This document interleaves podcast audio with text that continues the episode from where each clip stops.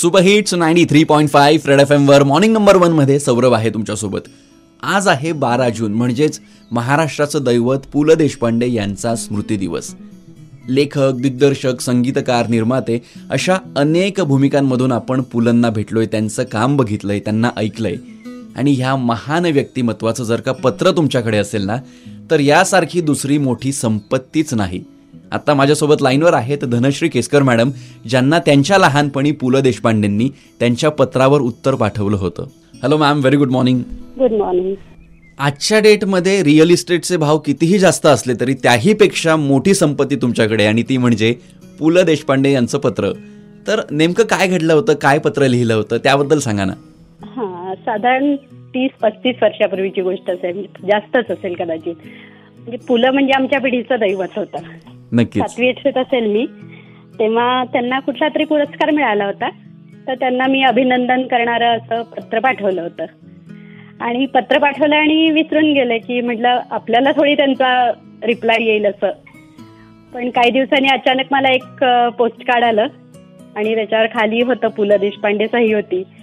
म्हटल्यानंतर त्या वयातलं जे ते जे भारावले पण होतं ते सांगू नाही शकत मी. खूपच सगळीकडे घेऊन मी नुसती ते पत्र कुणाला दाखवू आणि कुणाला नको असं झालेलं होतं. क्या बात आहे क्या बात आहे. तुमच्या बोलण्यातून मला जाणवतंय की तुम्हाला किती आनंद झाला असेल ते. हो अगदी अगदी. म्हणजे दिवस आठवले परत. क्या बात आहे. ज्याला आजच्या पिढीच्या भाषेमध्ये थ्रोबॅक वगैरे म्हणतात मलाही तशी काही कल्पना नाही कारण मीही थोडा ओल्ड स्कूलच आहे. पण सगळ्यात महत्त्वाचा प्रश्न मॅडम तुम्हाला पुलंचा पत्ता कसा मिळाला? पुलंची अनेक पुस्तकं होती माझ्याकडे. त्या कोणत्या तरी पुस्तकावर त्यांचा पत्ता आणि जन्मतारीख वगैरे होती. तर मग त्याच्यावर त्यांना मी पत्र पाठवलेलं होतं आणि मजकूर म्हणजे अगदी एका ओळीचाच होता. पण खूप छान वाटलं ते वाचून. म्हणजे अजूनही आहे माझ्यासमोर आता ते पत्र. एवढंच लिहिलं होतं प्रिय धनश्री. माझे त्रिवार अभिनंदन करणारे तुझे पत्र मिळाले. त्रिवार धन्यवाद. आणि पु ल देशपांडे.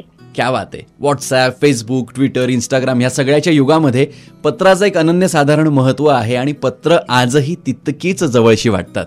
अगदी अगदी. म्हणजे आजकाल तुम्ही मुलं जे सेल्फीसाठी हे करता तसं आम्ही त्यावेळेस स्वाक्षऱ्या मिळवण्यासाठी खूप धडपडायचो. आणि माझ्याकडे अनेक मोठ्या मोठ्या लेखकांच्या मोठ्या माणसांच्या स्वाक्षऱ्या आहेत आणि तो छंदच होता म्हणजे त्या वयातला. अजूनही माझ्या संग्रही आहे हे सगळं.